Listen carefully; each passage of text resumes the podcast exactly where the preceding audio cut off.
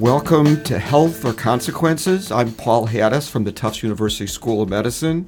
I'm here with my co host, John McDonough, the T.H. Chan School of Public Health at Harvard. Our podcast, which runs under the Codcast label of Commonwealth Magazine, aims to bring our listeners rich opportunities to hear from a variety of people and on a range of topics tied to healthcare services and their financing, as well as public health issues here in Massachusetts. One very important policy space for sorting out what to do to advance healthcare services access, affordability, and quality is, of course, what happens in our state legislature. And with the new legislative session starting to get into higher gear, we find it timely to have with us today two very special guests the two co chairs of the legislature's Joint Committee on Healthcare Financing. Both new to their leadership positions, Representative Jennifer Benson from Lunenburg and Senator Cindy Friedman from Arlington. Welcome to you both. Thank, Thank you.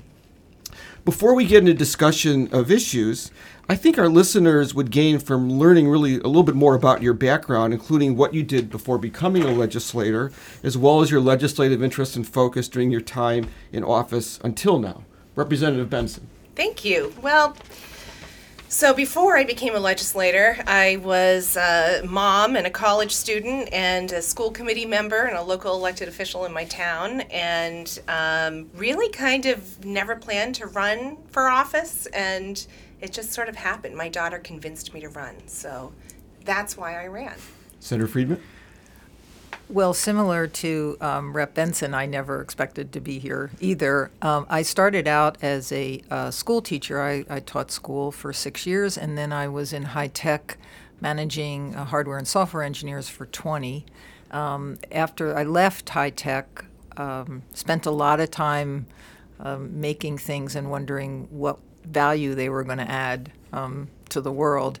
And uh, then I uh, met Senator Ken Donnelly and uh, helped him with his campaign. And uh, he asked me to be his chief of staff. So for the next 10 years, I was uh, chief of staff, and we worked on a lot of behavioral health issues together as well as other things. And um, unfortunately, he passed away um, due to a brain tumor, and um, was really important for me to continue the work that um, we had started together. And so I ended up running and behavioral health has been a focus of your uh, legislative interests and efforts up till now? Yes, very much so, um, along with uh, a lot of workforce issues and okay. labor, but definitely behavioral health is being a big part of what I've done. Representative Benson, what's been your interest up, up to this joint uh, point to coming to co-chair?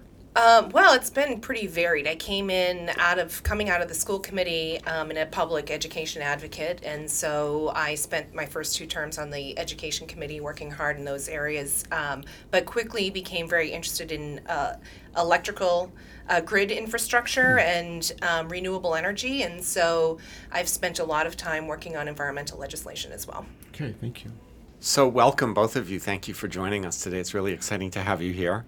And uh, one of the biggest issues, not just in Massachusetts, but across states all across the country and in DC, involves the uh, cost of pharmaceuticals. So today, April 11th, you're both chairing a public hearing on pharmaceutical issues. So we know that Governor Baker and Secretary Sudders also want to have action on pharmaceuticals this session. What what action on drug regulation might we should we expect from the legislature and the administration uh, this term?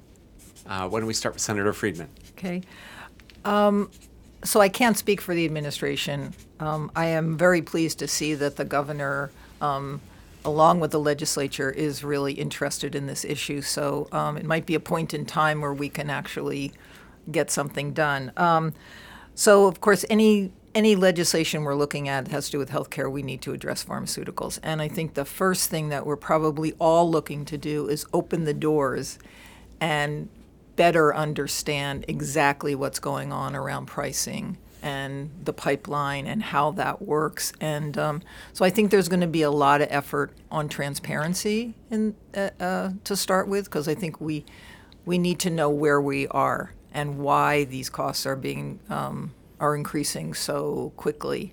Um, it's now it's, it grew five percent from uh, 17 to or 16 to 17. Uh, the cost of pharmaceuticals to the to the state. So this is something we really have to look at, and I think the first place to look at is, is to transparency.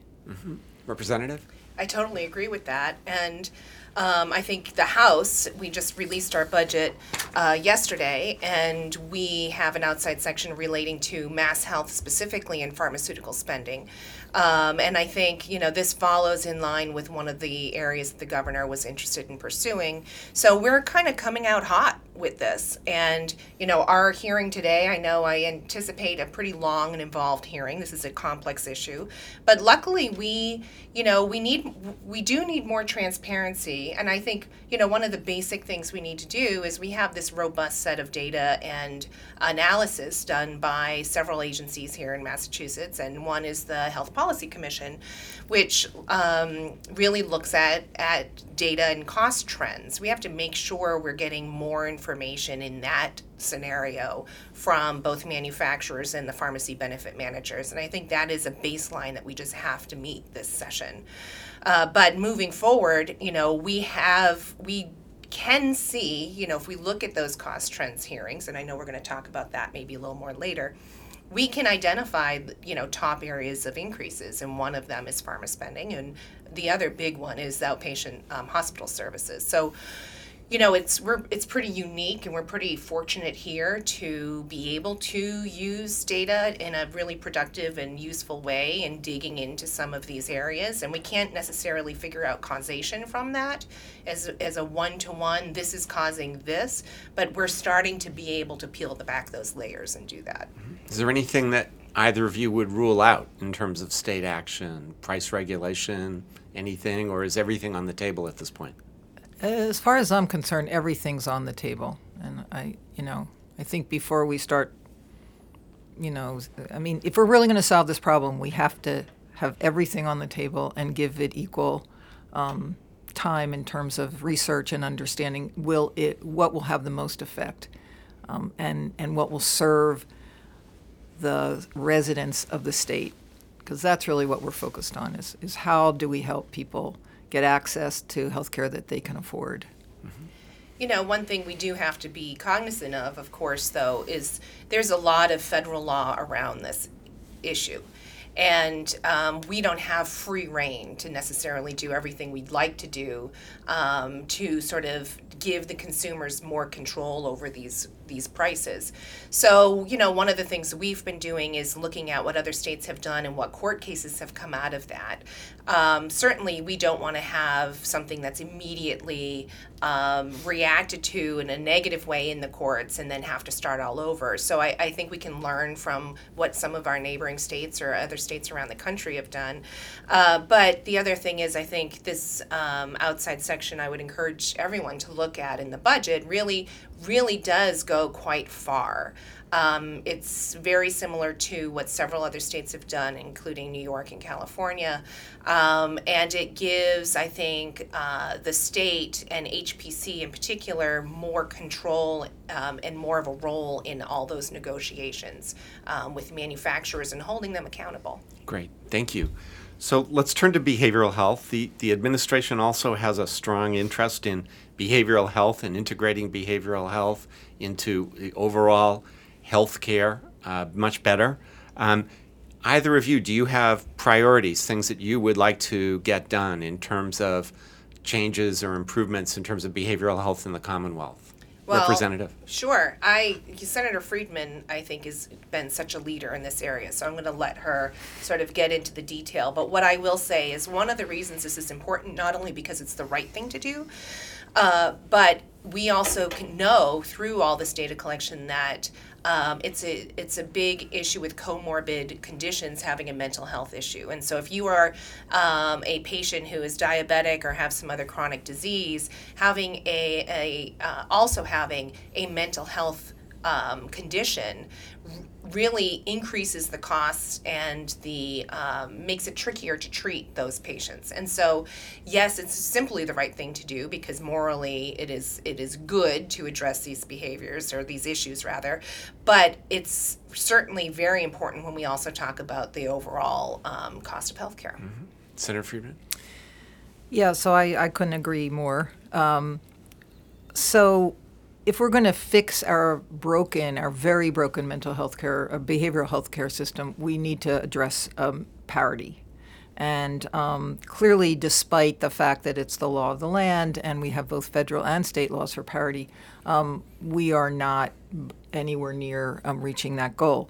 So, um, and this is really resulting in a lack of access to appro- appropriate care, which exacerbates everything. So, if you have a um, dual diagnosis, it's not only affecting your behavioral health, it's affecting your physical health.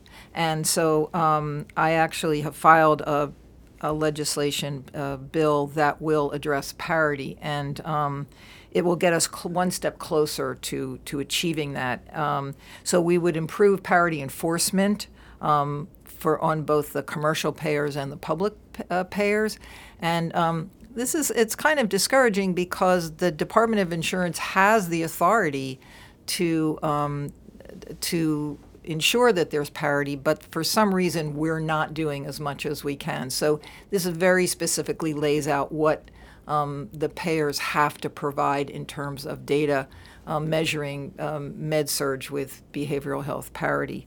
Um, it will address some of the barriers to uh, to access that are put up for people who are trying to um, receive behavioral health services. Um, it'll ensure that group insurance commission is part of that parity effort, and it uh, would ensure that there is um, consistent and fair application of medical necessity. Um, there's also issues around provider networks that we're working on to ensure that the networks are adequate and that people can get access to behavioral health specialists, specialists when they need it. Um, and and it's a it's very acute for children and adolescents uh, re- trying to receive care. And then we have the issue of clawbacks, where um, the payers have uh, a limited time to um, uh, to claw back payments that they've made to providers, and this is in, turn is causing people. Um, actually, just one of the things that are causing people to leave the system, which is a big issue. We are now finding that it is harder and harder to um, to get people to work in behavioral health and be part of the workforce because not only of the incredibly low rates that the payers pay for behavioral health, and this is one of the things that we'll be looking at as part of parity, um, but also the uh, strain of trying to meet the requirements that payers put on providers um, who are just trying to get treatment for people is enormous. And so people are saying, you know, I can't do this anymore. And so it's becoming harder and harder for people to access uh, uh, behavioral health care. I think the ACOs will be a really interesting model that, that um, uh, MassHealth is rolling out. Um, but again, we have to ensure that when you have a capitated payment, that payment is enough and that covers what it means to take care of somebody with behavior with a behavioral health issue and also what that means when you take care of somebody who has a dual diagnosis. So I think we have to pay very special attention to how that's going to roll out and ensure that it, it actually covers what is needed in order to take care of the whole person and stop siloing a mental health. Wow, great answers from both of you. Thank you, Paul. So, one issue getting a lot of national attention in, in our state uh, from consumers and, and actually even the, the insurance industry is the whole issue of out of network or surprise billing. This, this is when somebody with commercial insurance, let's say urgently or emergently, goes to the hospital and they think that's a hospital that's in network according to their insurance contract, but they encounter care from a physician, could be emergency room doctor, anesthesiologist, for example, who actually hasn't signed a contract and is so-called out of network, and therefore the patient receives a surprise bill with a lot of uh, additional cost sharing as, as a result. Uh, I know it's it's been uh, something that the legislature has started to turn some attention to. Representative Benson, any any thoughts about that topic? Yes, actually, this happened to me once. So, uh, so I understand this very acutely. Um, and I'll just tell you quickly what happened is I went to my dermatologist for a skin cancer screening, and the um, the biopsy that she took was sent off to a lab. Well, I got a bill in the mail from this lab that apparently was not in my network. Now, I didn't have a choice of what lab this went to, and it just disappeared as I left the office. So, Um, so I had got a you know several hundred dollars of bill from this lab, and you know this is not something that the patient can really choose. This is these are things that are happening beyond the patient's realm of of of choice of understanding. Um, like you said, it can be in an emergent situation if you're in the hospital and you have surgery, uh, and so I think the the the most important thing we need to do is make sure the patient's not stuck in the middle. And as much as we can do to um, get insurers and providers working on this issue outside of sort of putting the patient at at uh, in the middle of this billing and this this issue and force them to then go back and negotiate it is unfair because it's not due to a decision made by that patient. Um, so I think that you know the um, the legislation that passed last session and each of the chambers had addressed this. Um, I can see potentially moving something fairly early on this. I think this is a really important consumer protection issue for patients. Even moving this year potentially. in Sure, Yes. yeah. Okay. Senator Friedman. Yes, I agree. I mean, I think what we're, you know, we both are pretty clear that the patient has to be removed from this process, and that we that there need to be provisions to set up a, a fair and reasonable um, process for reimbursement. But it's really between the provider and the and the um, and the payers, and and should not include the patients because again, th- this is not something that they are that they have chosen, that they have um, that they're even involved in most of the time. So last session, both the House and the Senate passed major comprehensive health reform legislation touching a lot of different aspects and issues and needs. One of the big issues was the variation in payments to hospitals that varies widely from some of the big academic teaching hospitals very high to sole community hospitals very low. Uh, both the House and the Senate attempted to address that, though in strikingly different ways, and then stalemated in July, and nothing happened.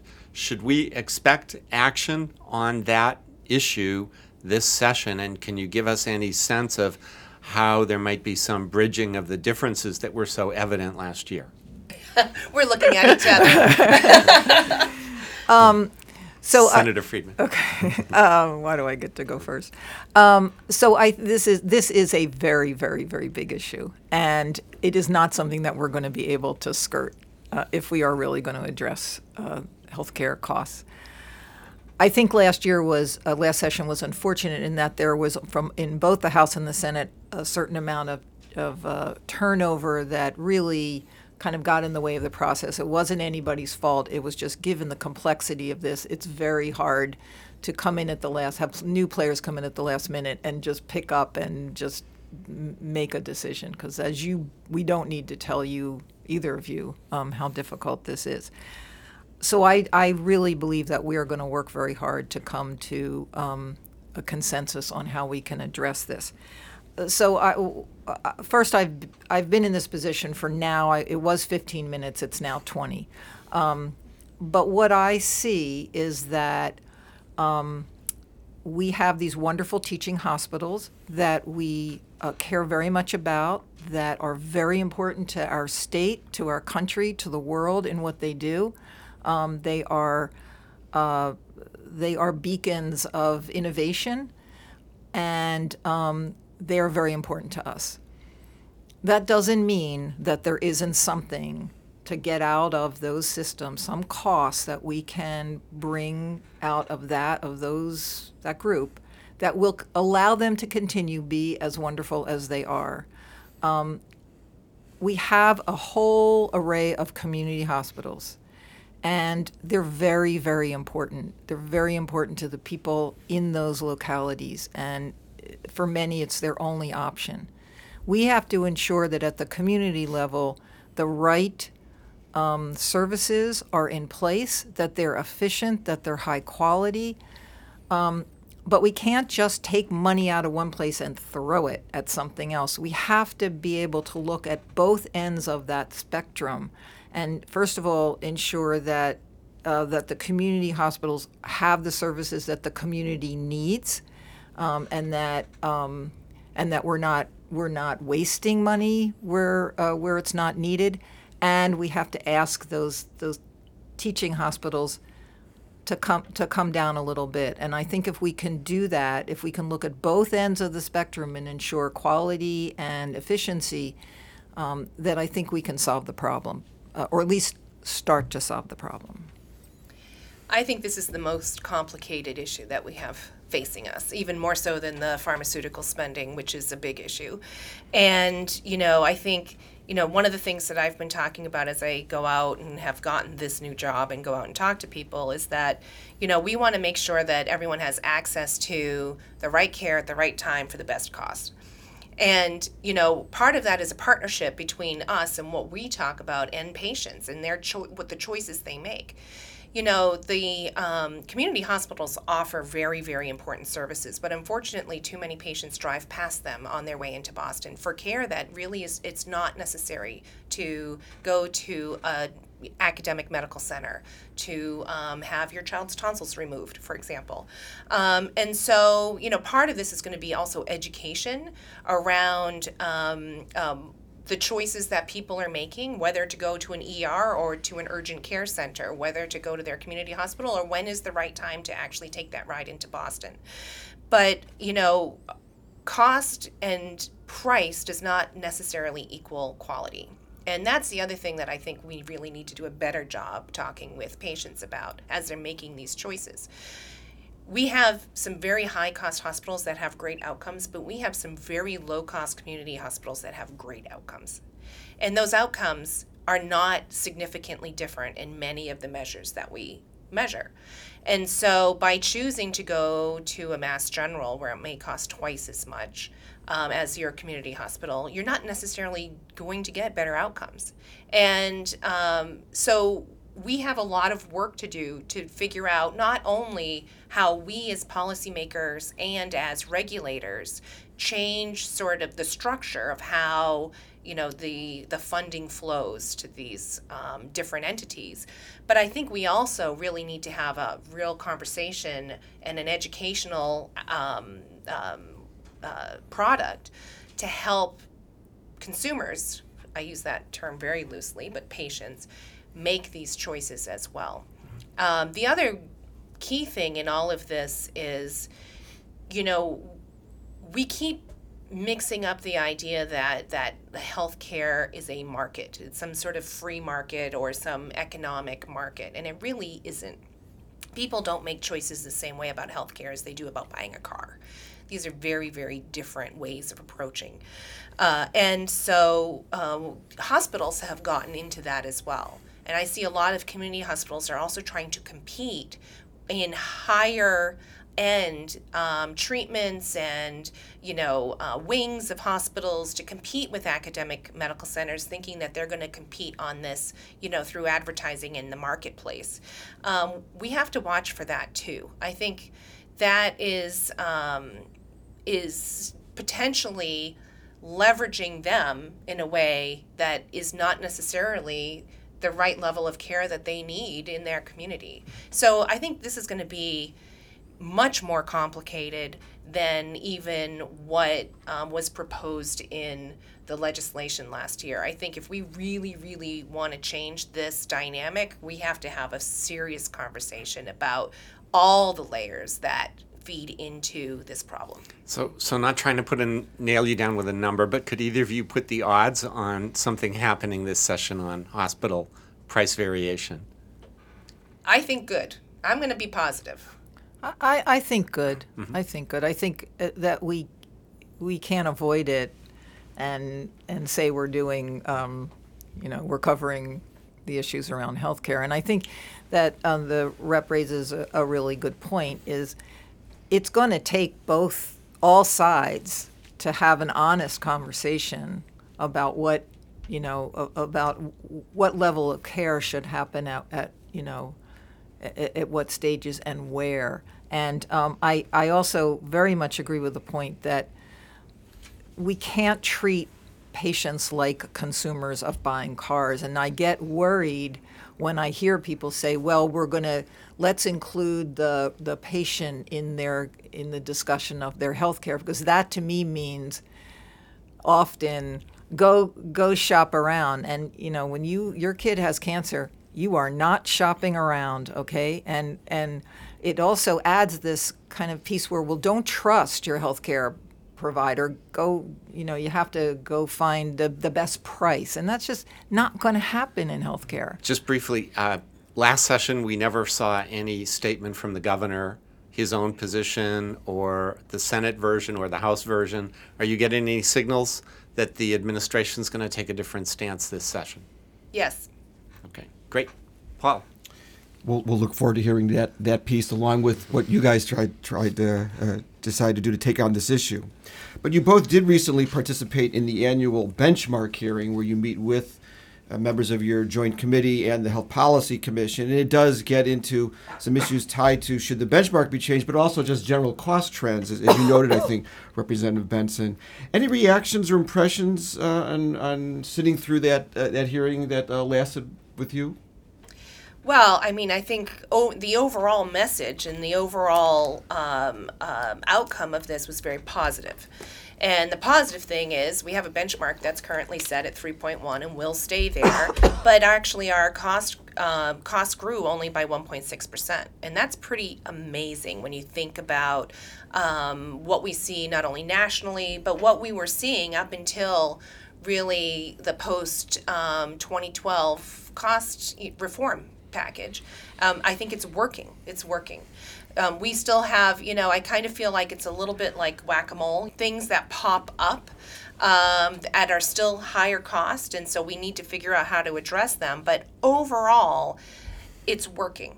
So It, it meaning that the, the process of the benchmark and the Health Policy Commission, what it what it does as a cheerleader around that benchmark. Is that what you're saying? Yes, and sort of the mechanism that is in place in order to keep costs down. I mean, because it would be one thing. Yes, it's great to to to um, take in all this data and and put out a report and tell people what's happening, but there are actual consequences if costs are too high. And that's really, really important. I think the next thing that we will need to address is should the HPC have the statutory authority to go below the 3.1% mm-hmm. benchmark? Because right now they can't. And Stu Almonds asked for that recently at, a, at the last Health Policy Commission meeting to, to change the timing of when they can start to, in essence, set their own benchmark. Correct, correct, because we want to continue that downward pressure. And right now, we have, you know, we're only at half of the benchmarks theoretically. So there's not as much keeping that pressure going. And so we want to maintain that moving into the future. So having that ability, I think, is really important for the HPC to be able to look at projections and and have that authority. Senator Friedman, your thoughts about that? Yeah, I was really uh, impressed with the hearing. I thought, um, uh, and I'm overall very impressed with uh, the Health Policy Commission and CHIA. I think they do a, a very good job and take their job very seriously. Um, what became clear to me at the hearing um, and what continues to become clear, is the incredible complexity of the system, and um, that complexity has got to be a major driver of the costs. And so I think we need to begin to reform the cost dri- those cost drivers, but also we have to start looking at the complexity of the system and how do we remove complexity so that at least more money is going to um, actual direct health care. When you say complexity, do you mean administrative costs? in the Administrative costs and uh, you know and uh, and state regulations and um, the the relationships between the payers and the providers and what now has to happen in order for the providers to actually do their job and, and get reimbursed for it. Um, so I think we've just added a level of complexity that's enormous. Um, I, I think it's really interesting. I mean, I think we've done an incredibly good job, but um, partners came in to me the other day and they were talking and they said, "Oh, we're so pleased. We we only increased by 1.9 percent." And my response was, "Yeah, but where did you start?" And so it's you know where else do we get to someone gets to say you can only increase by 3.1 percent? Well, that's a huge amount of money in this system because there is, as we know, such an enormous amount of money in it to start with. So I do think we need to start actually. Um, I agree that we have to start bringing that down and you know bringing that uh, growth down And I think the Health Policy Commission so far has done a very good job and has used their authority well, and I would ask them to continue, you know, to look at that. Okay, final question. We saved the best for last. So, Medicare for all, big national issue, single payer. Let's toss this whole crazy, wacky system we have and let's go Canada or Great Britain or whatever. Big conversation nationally and in states. So, if you were members of either the U.S. House or the U.S. Senate, would you be co sponsoring the national Medicare for All legislation? That's question one. Question two as co chair, would you like to advance and report out of your committee legislation to establish a Massachusetts single payer system? Who wants to go first? All right, I'll go first. Representative. I'll dive in. Um, yes, if I were in the U.S. House or U.S. Senate, yes, I would. Um, I think your examples of Great Britain or Canada are very, very different examples. I think you know there's a lot of different ways to do single payer. I I don't think that health insurance should be you know made illegal. Um, I think that people should have the opportunity to have wraparound, you know, um, private insurance if they want it. But yes, I think there should be a basic level of care for every American. Um, I have always been skeptical of doing this as a state on our own. And for for a couple sessions, I actually filed a bill that would benchmark um, our spending to a theoretical single payer system to look at what that would really to really to gather the data. The problem is that's only theoretical. You know, so when there's a bill that's filed that says Medicare for all in Massachusetts, we don't have Medicare in Massachusetts, nor do we have any model of a single payer system like that in Massachusetts. Our MassHealth program is run through insurers. So we're not a direct payer as the government of any real services in Massachusetts. So we don't have that model. So that in and of itself is is a big hurdle.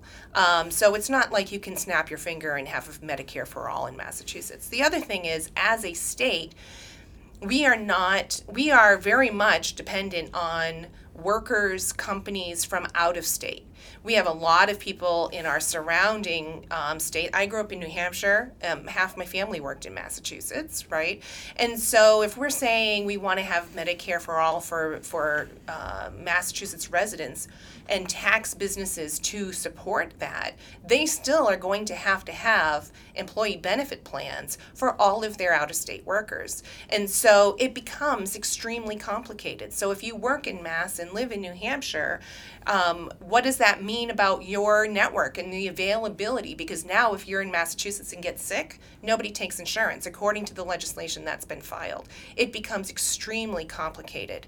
Um, and of course, our academic medical centers, um, who bring patients in from all over the country and all over the world, would really be put, I think, at risk under this system. So I think to do it just on our own, is extremely complicated, um, which is why I think we've seen it fail in Vermont and, and hasn't really gained steam in any other state.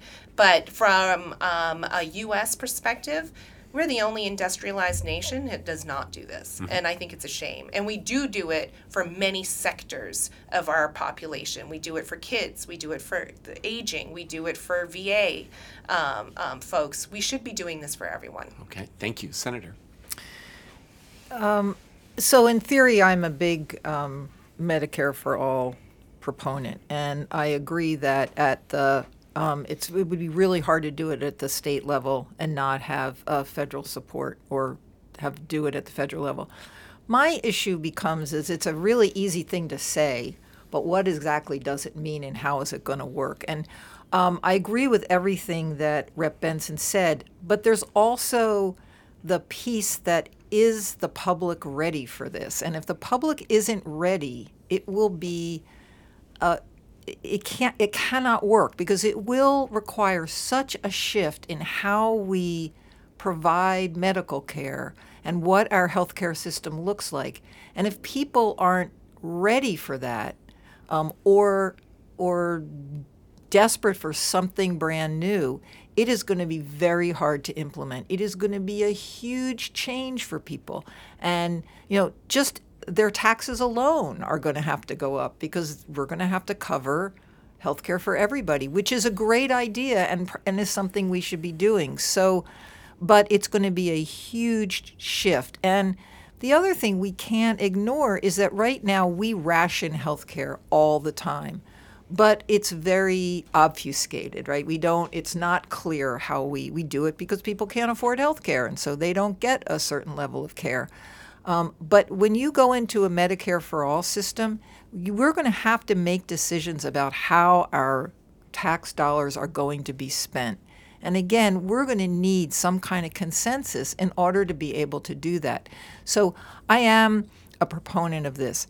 In the meantime, though, we can do so much and have so much work to do to fix this system um, the way it is right now to make it better for, for consumers. Somebody came up to me and I gave them that spiel and they said, hey, it's a total mess. It doesn't work. How bad can it be if we go to Medicare for all? And you know, there's some truth to that, but I just don't think we're we're ready. And one thing I am very uh, supportive of is for the state to start to research this and get real data and make real comparisons about what would it look like and what would it mean and how would things change. So I'm very very much in favor of that. So thank you both very much for that, and uh, it's great to have you both in the leadership of this important committee. And congratulations and good luck to both of you, Paul. We're looking forward to having you back uh, as you take on these complex but important issues. So thank you again. Thank you.